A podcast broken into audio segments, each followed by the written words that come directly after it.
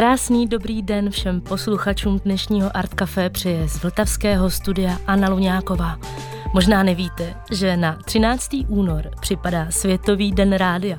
I proto se rádiovému vysílání jako tématu bude věnovat dnešní Art Café.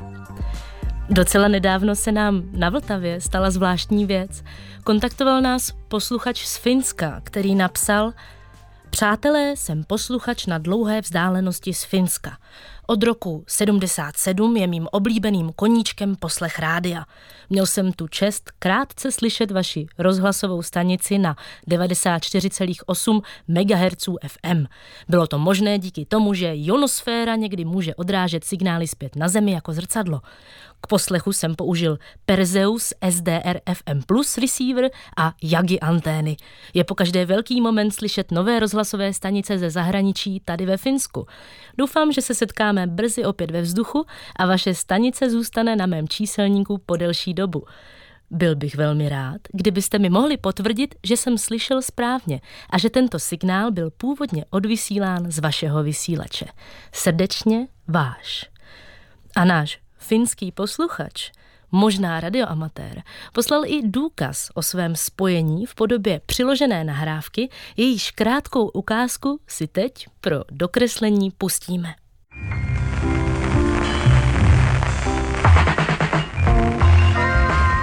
Přátelé, mě neskutečně těší, že za poslední dobu, dejme tomu posledních 5 až 10 let, se v České republice objevilo několik velice šikovných, talentovaných hráčů na Hammondovy varhany, což je nástroj mému srdci nejbližší. Jedním z nich je můj dobrý kamarád Honza Ander, hrajeme spolu třeba v kapele u Vojty Dika. A ten v roce 2020 se svou kapelou Tech Inspection vydal své debitové album. Já vám z něj pustím píseň, která mě velmi zaujala, jmenuje se Imagine a doufám, že si ji užijete tak moc, jak jsem si ji užil já. Takže tady je Honza Ander s kapelou Tech Inspection.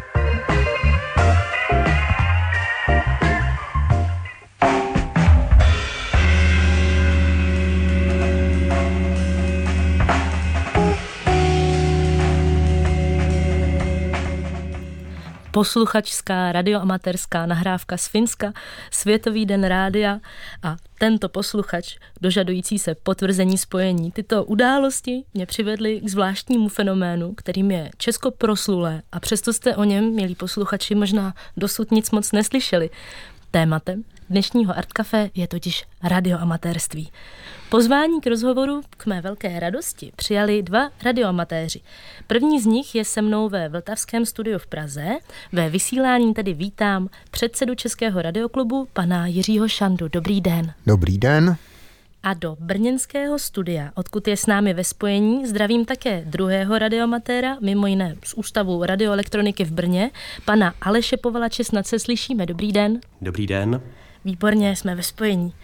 Když jsem, připravovala, když jsem se připravovala na rozhovor s vámi, pánové, narazila jsem na vtip v souvislosti s radioamatéry. Prý se říká, víte, jak se pozná radioamatér na dovolené? Nekouká po památkách, ale nahoru po anténách a vždy ví, jaké jsou v okolí radiokluby. Máme necelou hodinu na to objevit, zda byste s tím souhlasili nebo ne. Tak tedy, definicí řečeno, radioamatér je držitel radioamatérské licence, který má povolení vysílat na konkrétních pásmech. To zní ale trošku suše. Jiří, vy jste se už trochu začal hýbat v reakci na, můj, na mou definici, kterou jsem tu přečetla. Kdyby se vás někdo zeptal, já se tedy ptám, kdo je to radioamatér, co byste řekl? No, já bych řekl, že to je někdo, kdo se snaží spojovat s jinými nadšenci a používá se k tomu v dnešní době všelijaký obskurní metody a prostředky. Uh, už není ten základní problém vůbec někoho udělat, ale udělat někoho za splnění nějakých specifických zvláštních podmínek na pásmech, kde to jasně jakoby normálně nejde. Normálně ve Finsku na v pásmech VKV Česká republika slyšet není ani omylem. Je to slyšet za určitých specifických podmínek. No takže já bych řekl, že to je něco takového a radioamatéři se člení do mnoho kategorií. Já jsem říkal, že řeknu to zjednodušeně, že máme bytce, sběratele a výzkumníky, Bejci jsou ty, co vysílají v závodech, chtějí dělat co nejvíc spojení, kde to je normálně seriózní sport. Sběratelé jsou, kteří sbírají spojení se všelijakýma všema zeměma na světě, všema oblastma, všema nevím co, všema státy ve Spojených státech, oblastmi Brazílie a podobně. A pak jsou výzkumníci, kteří se dají, snaží dělat něco, co jako tak úplně snadno nejde. To znamená vysílat tam, kde ta příroda se brání, na velmi vysokých kmitočtech, velmi nízkých kmitočtech a samozřejmě mm, ti první druzí, pokud to chtějí dělat na špičkové úrovni, tak musí být taky technici, bastlíři a taky výzkumníci. Aleši, souhlasil byste s tím? Já si myslím, že ano. Uh, určitě ještě patří v ta kategorie těch bastlířů mezi uh, silnou část radioamatérů, kdy opravdu elektronika a radioamatérství jsou, je spojeno poměrně úzce dokupy, takže tahle oblast, tenhle ten náš koníček určitě přitahuje poměrně hodně technicky orientovaných lidí. Aby se člověk mohl stát radioamatérem, musí získat radioamatérskou licenci u Českého telekomunikačního úřadu. Aleši, vy byste možná, budete to vědět pánové jistě oba, ale mohl byste nám prozradit, jaké technické znalosti právě úřad ověřuje, co člověk musí znát, aby se mohl radioamatérem stát? Eh, tak z hlediska těch samotných zkoušek jsou to vlastně takové tři oblasti. Jednak je to technika, potom provoz a potom legislativa. Eh, já bych to asi trošku připodobnil k tomu, když eh, děláte závěrečné zkoušky v autoškole, protože ona i ta zkouška je svým způsobem podobná. Můžete to opravdu do hloubky studovat, stejně tak se můžete naučit odpovědi na testové otázky, ale skoro bych řekl stejně jako s řidičákem. Získat ho dokážete, ale potom je důležité jezdit a podobně je to i s tím radioamatérstvím. To znamená, že jedna věc je udělat si takzvaně tu značku, získat eh, licenci k vysílání a druhá věc je potom, jak ji využívat. Já bych, jestli můžu, doplnil, že radioamatérem ne, radioamatér povinně nemusí mít koncesy. Máme spoustu radioamatérů, který koncesy nemají a přesto je tak hrdě pojmenuju. Různě působí z klubu nebo si prostě tu koncesi neudělali, jako možná tady náš přítel z Finska. Takže ta koncese není podmínka uh, zcela zásadní. Každopádně držitel eh, té koncese nebo licence obdrží uh, již zmiňovanou značku, takzvanou volací značku a ta je, nepletuli se v radioamatérském světě něco jako podpis. Ano. Je to tak. A je to taková zvláštní otázka, ale pamatujete si značky třeba svých přátel nebo různých jako zahraničních radioamatérů? Zajímalo by mě, zda jsou nějaké známé nebo slavné značky, které má každý, kdo se pohybuje v tomhle světě v paměti. Určitě, těch značek je spousty a často je to, že člověk zná toho, zná toho tu stanici, kterou dělal stokrát podle značky, ačkoliv se s člověkem nikdy nepotkal. Takže určitě to tak je. A já nevím, kdo by se řekl, jako kdo byl...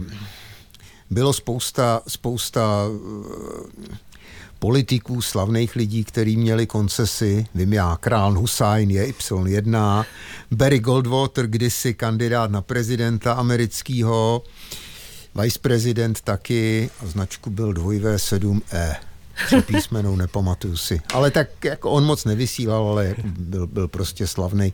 Takže víc lidí bylo, španělský král vysílal, taky si značku nepamatuju. Mm-hmm. Vždycky je to kombinace písmen a čísel. Je to tak, že jako u letadel, jako, uzna, jako to, tak je první dvě písmenka dělají prefix, který určují, jak, jaká je to zem, čili Čes, Česká republika je OK a OL. Slovensko je OM, Spojené státy je dvojvé N A až L a tak, takže jako jsou to různě, různě, vždycky z první písmenek se pozná, odkaď, odkaď ta stanice je. Mm-hmm. A teď jste, teď jste mě na chvíli úplně dokonale zmátl. Jsem si představila ten celý svět, který je v tom radioamatérském hmm. světě rozparcelovaný na více složek. Ale Aleši, pokud k tomu nechcete nic dodat, já se teďka obrátím na vás ještě s takovou další úvodní polotechnickou otázkou. A sice, eh, jak byste někomu úplně polopatě, třeba mě, vysvětlil, co to vlastně je ta rádiová vlna, na kterých ty radioamatéři tedy vysílají, včetně nás ostatně? Tak řekl bych, pojďte studovat k nám na VUT a během pěti let se to rozvíte dopodrobna, ale pokud bychom chtěli trošku nějaké víc amatérské podání tady na tuhle, v odpovědi. Asi si můžeme tu vlnu představit trošku jako elektromagnetické vldění, záření, čili něco jako světlo, které ale nevidíme. S tím, že má některé úžasné vlastnosti, to znamená, že se dokáže ohýbat, odráží se, dokáže procházet přes stěny budov a podobně. Uh, a radiomatérská pásma, tím, jak jsou rozprostřena přes celé široké spektrum kmitočtů, znamená od nejnižších, nejdelších vln až po právě téměř k tomu světlu, tak uh, umožňují radiomatérům, aby vlastně experimentovali a zkoušeli vlastnosti těch jednotlivých uh, druhů uh, komunikace a těch jednotlivých vln, tak jak se chovají. Děkuji. Jiří, Řekl byste k tomu něco? Ne, já jsem chtěl jenom říct, že my jsme tady předtím si povídali a že, že, že říkáš přesně to, co já jsem tady uh, slečně říkal, když jsme si tady povídali u kafe. Já ještě dodám, eh, že radiomatéři, eh, tak jako jiné hobby, tak my si mezi sebou automaticky vždycky tykáme, takže přestože s Jirkou jsme se pravděpodobně nikdy nesetkali, tak eh, součástí toho ham spiritu, toho radiomatérského ducha je to, že se všichni v úvozovkách známe. Já si myslím, že jsme se potkali někde v Holicích nebo podobně, ale nevadí. No. Ne, tohle je moc pěkné, protože já se tady právě spolu s vámi teprve jako objevuji ten svět, potkávám se s ním díky vám poprvé a ještě o to spíš je to zvláštnější, že se setkáváme v éteru, kde my sedíme v Praze, vy Aleši jste v Brně, tak jsme se tady všichni na těch rádiových vlnách nakonec potkali. A to je vlastně možná moje další otázka. Ty vlny tedy můžeme vnímat jako eh, prostor, kde se potkáváte s jinými radioamatéry a dalo by se to přirovnat k tomu pro lepší představivost, jako když se lidé potkávají třeba na sítích? Je možné narazit na stejné lidi na konkrétních třeba kmitočtech? Vím, že někoho najdu na té a té konkrétní frekvenci, nebo je to vždycky překvapení? Aleši? Eh, dá se říct, že jsou, řekněme, různé diskuzní kroužky na převaděčích nebo na definované frekvenci, kde potkáváte opravdu své známé, s kterými si povídáte. Ale eh, častější je to, že eh, vlastně na základě i podmínek šíření a podobně, tak předem vlastně málo kdy víte, s kým se spojíte, ke komu se dovoláte. Mm-hmm. Můžu něco doplnit? Určitě.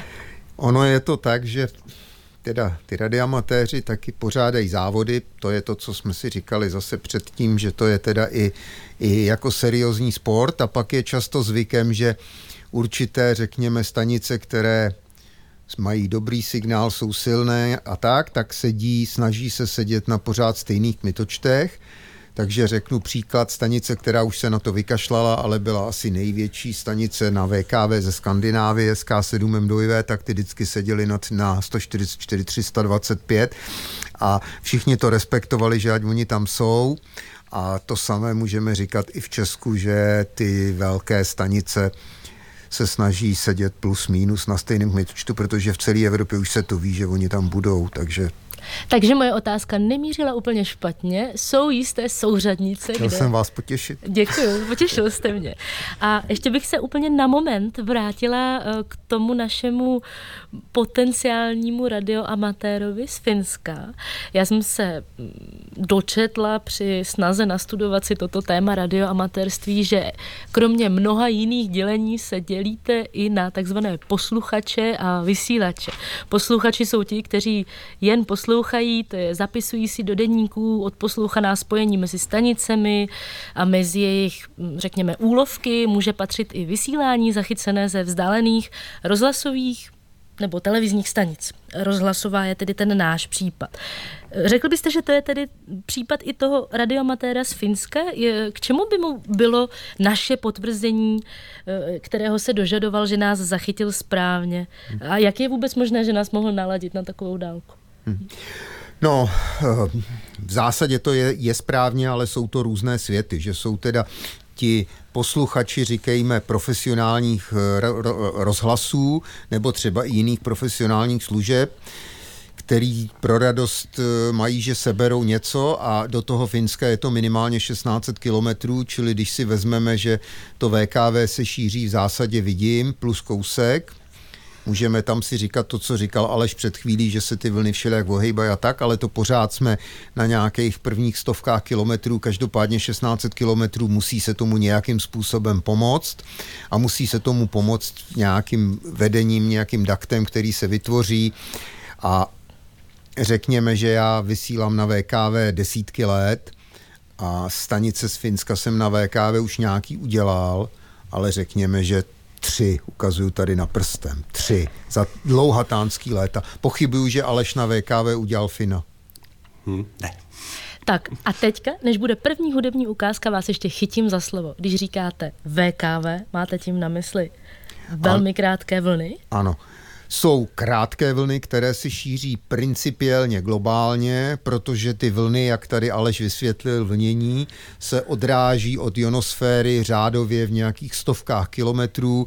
To znamená, že když si to představíte kulatou zem a nad tím někde odraznou plochu 300-400 kilometrů, tak se mi to odrazí nějaké první tisíce kilometrů, pak se to odrazí zase od, moř, od moře nebo od pevniny, zkrátka od zem a tak dále. Takže ten dosah je globální. Zatímco VKV je řečeno přes prst, co vidím, to slyším, ale ty vlny taky se, od, se ohnou, nízko, takže to odrazí se o letadlo, odrazí se o měsíc, odrazí se o meteory a tak. Takže jako tam je potom, to je ten trik a to je to ta zábava postavit zařízení, kde se podaří, aby se to odrazilo o ten měsíc, to musím mít obrovskou anténu, specifický zařízení, není to úplně jednoduchý, je to technicky komplikovaná disciplína. Jasně. A já ještě doplním za sebe, to už jsem prokoukla, že když jste řekl, pochybují, že Aleš někoho do Finska udělal, tak tím máte na mysli, že s ním navázal spojení. Ano, prosím. Ano. Naše diskuze v Art Café bude pokračovat. Ale než se tak stane, je vždy nějak prokládána hudbou, která tematicky ladí k pořadu a nejinak je tomu v dnešním výběru hudebního dramaturga Pavla Zelinky. Magie rozhlasových vln přitahovala ještě před 50 lety doslova celý svět. Jednalo se před masivnějším rozšířením televize o jediný hromadný sdělovací prostředek, který mohl obyvatelstvo v reálném čase informovat a zároveň bavit.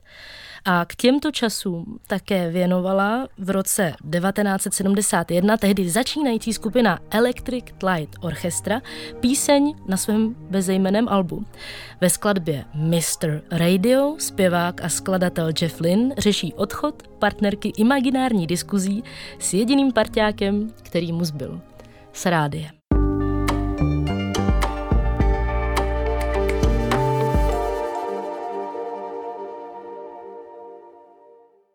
Končí skladba Mr. Radio od Electric Light Orchestra. Ladíte Art Café na Vltavě, kde se ku příležitosti Světového dne rádia, který je dnes, věnujeme specifickému odvětví radioamaterismu.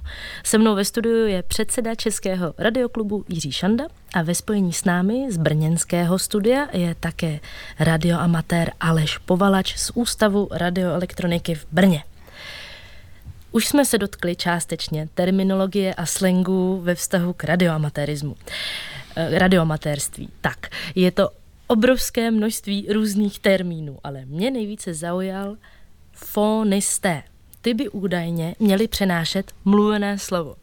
Jiří, banální otázka na vás. Mohu si to představit tak, že procházíte frekvence, na někoho narazíte, anebo programově někoho najdete a pak si s ním můžete prostě popovídat, jako kdybyste byli na telefonu? Určitě. Tak je, jsou různý, různé druhy provozu a jsou i lidi, kteří vlastně si chtějí jenom s lidma povídat a tam to funguje tak, že někdo volá výzvu a někdo mu odpoví a potom si povídají zrovna tak jako my tady, třeba se i slyší zrovna tak pěkně, jako se slyšíme my tady. No a nebo jsou v, v tom závodě tak tam v podstatě jsou stanice silné, které sedí na kmitočtu a volají výzvu, vysílají třeba do více směrů, současně mají veliké antény a podobně. A tak to spojení není o tom si popovídat, to se jenom řekne tak cvak cvak, vymění se nějaký kód, takže to spojení mám to jako předvíct. No to by bylo fajn. To... This is Charlie November 3 Alpha. Whiskey 3 Lima Pauline 593. Kiss, kiss. A to bylo jedno spojení. Jasně. Tak to je celý. Aleš se směje, já ho slyším, jak se směje až z Brna. no, takže to je jako je, to je teda řekněme špičkový provoz, takže Jasně. to se podaří těch spojení dělat za minutu 8 třeba. Ale to jste mluvil o závodech, to jste mluvil ano. o závodech a to je ano. něco jiného. To, to jsou... je něco jiného, ale tak jako říkala jste co jak, takže já, protože jsem už asi možná víc než 40 let vysílám prakticky za to jenom v závodech, mimo závody jenom opravdu okrajově, no tak pro mě to se to takhle jakoby bere. A i v tom závodě to není, že jenom sedíte na tom kmitočtu a řežete spojení, ono se to nedaří, z Česko se to z pravidla nedaří, tak voláte a voláte a nic vás nevolá, voláte a voláte a nic vás nevolá. A někdo zavolá. No a tak potom v těch závodech se taky dělají třeba nějaký vzácný spojení, čili násobiče, protože ty spojení, řekněme, na krátkých vlnách, za vlastní kontinent máte jeden bod, za cizí kontinent tři body a všechno se to ponásobí nějakýma násobičema, třeba zeměma nebo něčím takovým. A v těch ty země tam je jeden člověk, zatímco těch lidí v Německu, v Česku, v Americe jsou stovky, takže ten jeden volá výzvu a ty všichni se na něj musí dovolat, takže vy ho tam musíte někde naladit, najít ho, že tam je někde na nějakém ostrově nebo v Africe někde v Zapadákově a musíte se na něj dovolat a současně ho volá 100 lidí dalších, takže je to takový, není to úplně jednoduchý a ten dělá takový ty spojení, jak jsem to předváděl před chviličkou. Na VKV je to podobně, tam je co bod to kilometr, tam je to velmi jednoduchý, no, takže zase, když tam je někdo daleko, tak třeba taky se volá. Mm-hmm. No. no dobře, tak když byste se takhle posunul... to jsem, já jsem mám u, u stranu. U textem je od fonistů stranu, já jsem si myslela, no. jak máme se budeme fonisty, hezky máme telegrafisty, máme digitálisty, dobrý. to je pravda. Ale tak když už jste, když už jste u těch závodů, tak um, pro kontext, jestli já to chápu správně. Navazujete uh, počet spojení. Vy jste rozlišil nějaký různý mm, jakoby kategorie a zůstaňme hmm. tedy u těch, kdy je cílem navázat co největší množství spojení. Hmm. Tak proč tady... Proč, aha, to je vždycky, dobře. A tak proč tady máme dnes právě vás? Vy se radioamaterismu věnujete od nějakých 16-17 let, jo? Dřív, ale to je jedno. Ne, ještě dřív úplně, ale neoponujete, to je dobře. Tak kolik takových spojení vy jste uh, za svůj život už nalovil? Naspojoval. Přemýšlím, no, mil, přes milion určitě. Tak, je to v řádech stovek tisíc. Určitě. Jasně, je to v řádech stovek jako tisíc. Jako možná spíš i milionů. No. Tak, a všechny mají mohl byste si byl býval i povídat, ale většina z nich má tuhle tu zkratkovitou No, jako řekněme, že těch spojení, že jsem si s někým povídal, tak to budou jich, no, tisíce. Desetitisíce možná. Budeme se pohybovat v těch číslech. Ale jako, jako taky nějaký, ale víte co, tak je to, Ono je to tak, že i když třeba přijedu, jak, jak jsme se bavili, doma to nemám, přijedu na to, na to moje stanoviště někde v Jižních Čechách, přijedeme tam s kamarádem, mohli bychom to zapnout, budeme jedna z, nejšilně, z nejsilnějších stanic v Evropě, bez pochyby, a tak řekneme, pojď, budeme si budeme tlachat s Američanama. No, tak to zavolám, zavolám, zavolá Američan, ale ono jich volá 20 protože ten, co má doma kus drátu, tak udělá jenom někoho, kdo má obrovský antény. No, tak si s ním chci povídat, do toho volají ty další a tak potom ten provoz s těma i mimo závod začne vypadat jako to, co jsem tady předváděl, že to prostě se dělá tak šup, šup, šup, šup, ale potom s někým známým třeba, z koho se, kdo se udělal v závodech stokrát, tak se s ním najednou začne povídat o všem možným, mm-hmm. jako normálně. Mm-hmm. Ale to je můj provoz. Ale říkám, jsou jako to, co říkal Aleš na začátku, jsou, klu, jsou kroužky, je kroužek, jakoby teda, oni si říkají D, důchodců, ty se potkávají každý den někde na 80, furt tam jsou ty samý a furt si tam povídají o všem možným, jako jsou tam každý den na jistotu v 8 hodin ráno jsou tam. Poslouchají jiný normální lidi, ale nechávají je být. Takže jako jsou různé sorty. Dobře, děkuju. Ale ještě chtěl byste k tomu něco doplnit, nebo mohu se na vás znova ptát? Klidně se ptejte. Mě by zajímalo, jakým jazykem primárně komunikuje radioamatér, nebo snažím se kolem toho kroužit, protože teď se tady bavíme o nějaké normální rozmluvě, představili hmm. jsme si nějaké zkratky a tak. Tak já jsem se chtěla zeptat na vaší zkušenost, jestli třeba Eh, patříte mezi telegrafisty a komunikujete morzeovkou, nebo mezi digimodisty a posíláte digitální kódy, nebo ani jedno z toho a ptám se úplně špatně. Já jsem ta kategorie uh, asi závodních uh, v takových amatérů. My jedeme v, uh, vlastně s naším radioklubem převážně fone spojení, uh, ale na mnohem nižší úrovni, mnohem víc, jako řekl bych, uh, rekreačně až turisticky oproti uh, tomu, co jezdí Jirka. Takže v našem podání uh, závod mnohdy vypadá tak, že opravdu zbalíme uh, stán, stožár, antény, elektrocentrálu a s nějakým relativně nízkým výkonem. Nesmím zapomínat na Eh, nezbytné záležitosti, jako je grill, případně výčep a jdeme na obsadit nějakou kótu, odkud potom vysíláme vlastně v těch závodech. Dobře, a s jakým třeba mm, nejexotičtějším místem, jestli se takhle lze ptát, jste navázal spojení? Na krátkých vlnách v těch závodech eh, opravdu se dělá celý svět. Eh, já na tady tohleto nemám pamatováka, zatímco někteří mi kolegové jsou chodící seznam zemí a značek a dokážou si zapamatovat eh, bez problému 100 značek, které udělali během závodu. A když během závodu ladíte, zaslechnete kousek značky, tak mě kolega už říká, toho už jsme dělali, toho přeskoč. Tak já si musím použít, pomáhat technikou, takže i s těmi vzácnými zeměmi na tohle to nemám příliš paměť. Nicméně nicméně já jsem vlastně ten typ spíš toho bastlíře, takže uh, pro mě je výzva postavit si anténu, postavit si nějaký transceiver, nějaké, nějakou vysílačku.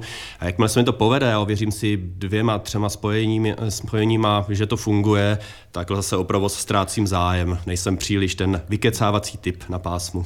No dobře, ale tak já u vás ještě na chviličku zůstanu, protože to je jedna z mých dalších, jako to je jeden z mých dalších zájmů to radioamatérství by se mohlo někomu jevit jako um, starší disciplína, řekněme, má nějakou svou tradici, je spojený i s nějakou jako analogovou technikou a tak.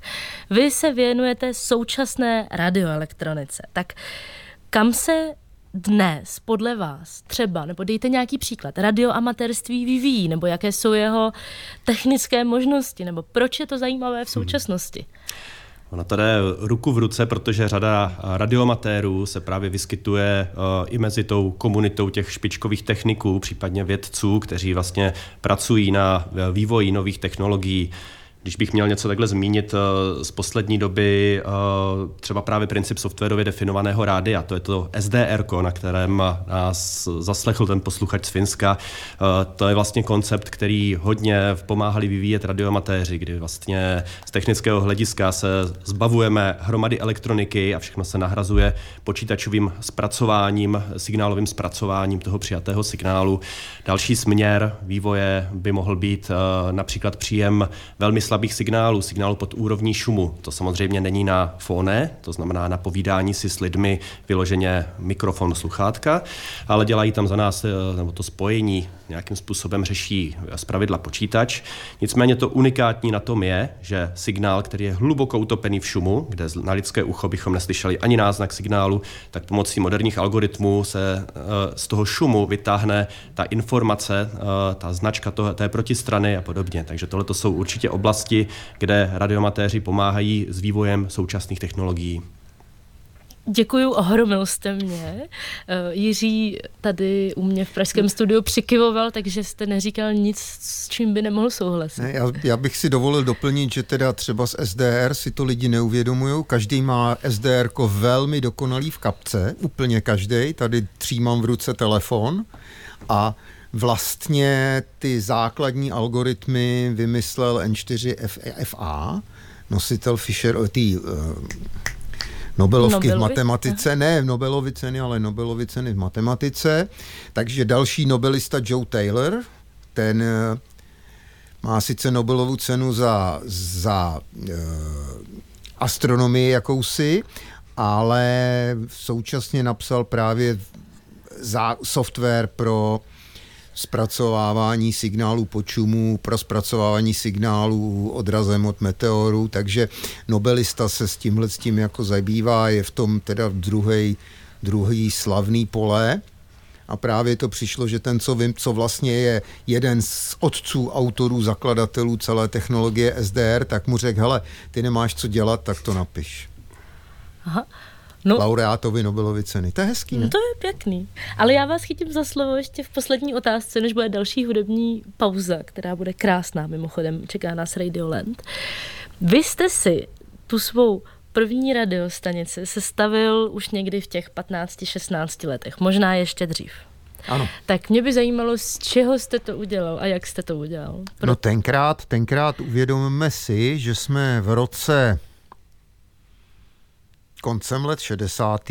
takže co bylo tenkrát za techniku, takže já jsem vlastně první, co jsem měl, bylo elektronkový rádio na krátké vlny, do kterého jsem přidělal jako nějak jsem s ním pracoval, aby to šlo, přis, udělal se k tomu konvertor a na to jsem poslouchal. Potom, no a tak se to různě rozvíjelo, takže ono, já bych doplnil Aleš, že já bych řekl, že v dnešní době ten základní, to základní zařízení, ten transceiver už asi úplně realisticky nejde postavit, že si to všichni koupí, ale co je třeba postavit, je všechno ostatní kolem toho.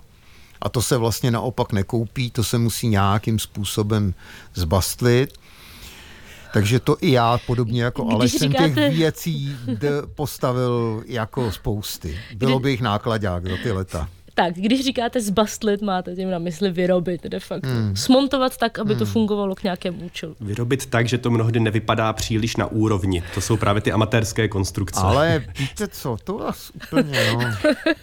to už se panu Šandovi nelíbí. Ten. Ne, tak... Je to mnohdy profesionální vybavení, které nakonec skončí uh, spojené s tahovacími pásky a izolepou a podobně. To, tady samozřejmě záleží, ale na jaké musí... úrovni se potom pohybujeme. Jo, ale musí, já si myslím, že teda dobře, vy, vy teda tam, ty, ty prostě pracuješ s těma družicema, tak, tak to je naprosto špičková elektrotechnika dnešní doby.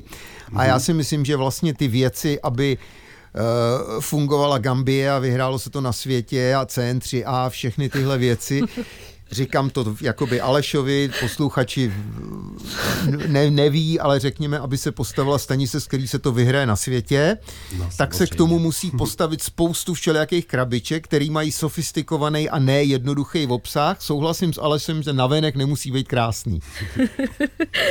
Tak, já jsem chtěla právě dát do kontrastu ty, ty 60. 70. léta s tou hmm. současností, ale nakonec se tady stejně všichni potkáme na těch stejných drátech a třeba to vypadá stejně ošklivě a zároveň krásně jako tehdy. Já vám teďka pustím další hudební ukázku, aby si dáme malinkou pauzu. Bude to první koncepční album legendárních elektroniků Kraftwerk. V roce 1975 vyšlo a jmenovalo se Radioactivity. Věnovalo se využití radiových vln a radioaktivního rozpadu, tedy pozitivně informovalo a upozorňovalo zároveň na to, jak tyto pro lidské oko neviditelné procesy mohou být nebezpečné. My si zahrajeme skladbu Radioland, jak už jsem upozorňovala, a ta je plná zvukových efektů a ty musí, pane Šando, potěšit ucho každého radioamatéra.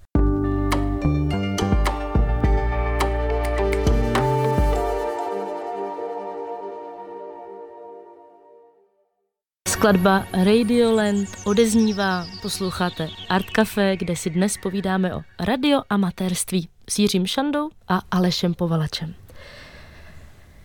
Jiří, bavili jsme se o tom, že existují radioamatéři sběratelé. To znamená, že sbírají země, se kterými navážou spojení. Ale zároveň jsou země, od, ze kterých nikdo nevysílá nebo do kterých nikdo nejezdí. Takže jak se tohle potom řeší? Podnikají se teda výlety na ta místa? Tak, to je, podnikají se výlety expedice, ty lidi tam jedou s vynaložením velkého úsilí i nákladů na všelijaké místa sakrabonie, všelijaké. A ono je to tak, že země radiamaterská je v zásadě zem normální, plus jako samostatný země se, se počítají všelijaký ostrovy, ztracený různě v Pacifiku, u, u Antarktidy a podobně, které jsou těžko, těžko dostupný nic tam nejezdí, nic tam nelítá, je potřeba si zjednat nějakou loď, která tam dojede a podobně. A zrovna teď v tomto okamžiku končí expedice na ostrov Bouvet, který je těsně vedle Antarktidy, v podstatě na jižním okraji Hornova, Hornova průlivu pod Hornovým misem. Kus skály ztracený tam mezi Atlantikem a Pacifikem, kde je počasí opravdu strašný, šílený. No, takže se tam vypravila parta myslím si, že jich je 15, ale je to plus minus pár nadšenců, jeli tam malou plachetnicí, nějakou 16 metrovou a Opravdu to bylo velmi dobrodružný, vysílali s maličkým výkonem, nebyli schopní tam dostat, eh, dostat palivo, dostat agregát a tak, takže udělal málo kdo a je to opravdu zácnost, kde nebyl nikdo, myslím si, že 18 let. Mm-hmm. Tak ty teď končí zajímavost a jak tady máme, byli jsme domluvení, tak eh, česká stopa v expedicích, tohle je expedice ultra zvláštní, ultra složitá, ultra obtížná. Ty lidi udělali strašně málo spojení, protože ty podmínky tam byly naprosto šílený, zoufalý, minus 30 stupňů, 150 kilometrů vítr, strašný. Jezdí i lidi na expedice do zemí, které jsou taky těžko dosažitelný, nikdo tam nevysílá, nikdo tam nejezdí a česká stopa v tom je docela významná. V podstatě Dá se říct, že v posledních pěti letech vždycky jedna ze dvou, ze tří, ze čtyř nejúspěšnějších expedicí má českou stopu. Je parta, která vždycky, řekněme, dvakrát do roka někam jedou. Teď poslední expedici, kde byli, bylo Kongo, nikoli v demokratické Kongo, tam opravdu je o život, tam se nevypravili, takový hrdinové nejsou, ale i to normální Kongo není úplně snadná zem tak tam vyjeli, dorazili tam, udělali 185 tisíc spojení za 10 dní, srovnejme to s tím, že ty tady udělali 10 tisíc. Mm-hmm. To je jako, takže to bylo velmi úspěšná expedice, už jich mají za sebou víc, tak možná to by bylo někoho z těch mládenců jako případně na samostatný popovídání.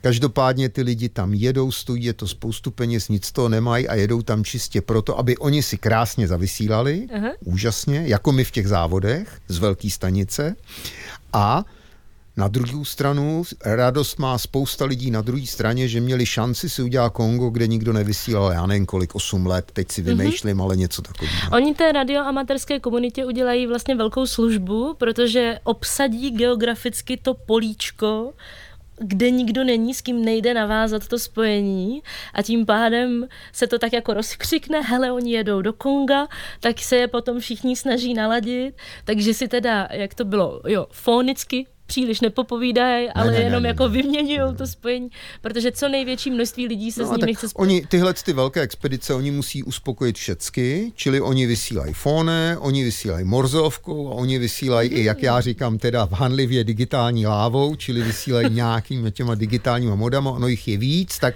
oni vysílají třema modama, ale což to je jedno. No, takže takže snaží se uspokojit všechny a ty kluci jsou velmi dobrý, jako by vždycky jich tam jede nějaký 7-8 a zatím myslím si, že nebyla expedice, že by, měl, že by to bylo propadák, což se občas stane, že, že nějaká parta někam vyjede a prostě nevyjedou nakonec. Mm-hmm. No. Vy jste se tady dotkl jednoho momentu a to mi dává příležitost obrátit se ještě na Aleše, pokud k tomu tedy už teďka nechcete Aleši něco říct. Ale eh, pan Šanda mi před eh, rozhovorem prozradil, že se dá navazovat spojení i odrazy skrz různá kosmická tělesa. Já vím, že to je velké téma, nám zbývá zhruba pět nebo šest minut. Jo? Takže ale odvážně do toho, že se dá navazovat spojení odrazy eh, od kosmických těles, od polární záře, od meteorického roje a tak dále. A v souvislosti s vámi, Aleši, mluvil pan Čanda o družicích a tak podobně. Tak by mě zajímalo, jestli vy jste někdy nějaké takovéhle spojení zkusil, anebo jestli jste se teda účastnil nějaké takovéhle polovesmírné expedice, o, o kterých jsme se tady teďka bavili s panem Šandou. To jsou vlastně ty speciality, když už vás přestane bavit dělat ta běžná spojení a zabývat se v tou úvazovkách obyčejnou technikou, tak potom začnete vyhledávat právě ty zajímavosti. To znamená věci jako spojení odrazem od měsíce, spojení, eh, které realizujete na nějak, eh, přes nějakou, nějakým odrazem přes stopu od meteoru nebo od průletu letadla, ty takovéhle záležitosti. No a to, co Jirka trošku zmínil, tak ona je to u mě částečně radiomatérská, částečně i v profesionální aktivita, tak je právě problematika malých satelitů, což mnohdy jsou také radiomatérské záležitosti. To jsou ty takzvané CubeSaty, je to poslední dobou celkem trend, malinkatý satelit velikosti 10x10x10 cm, který vlastně eh, mnohdy nese radioamatérskou, radioamatérský payload, to znamená radioamatérské, nějaký, nějaký radioamatérský transponder, přes který mohou radiomatéři komunikovat.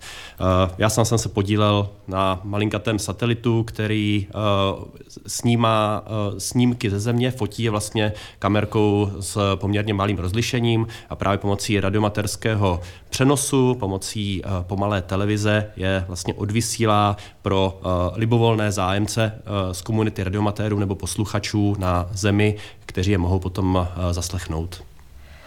Já vám schválně, děkuji Aleši, a já schválně na základě toho, co jste teďka řekl, položím Jiřímu takovou mm, novinářskou otázku.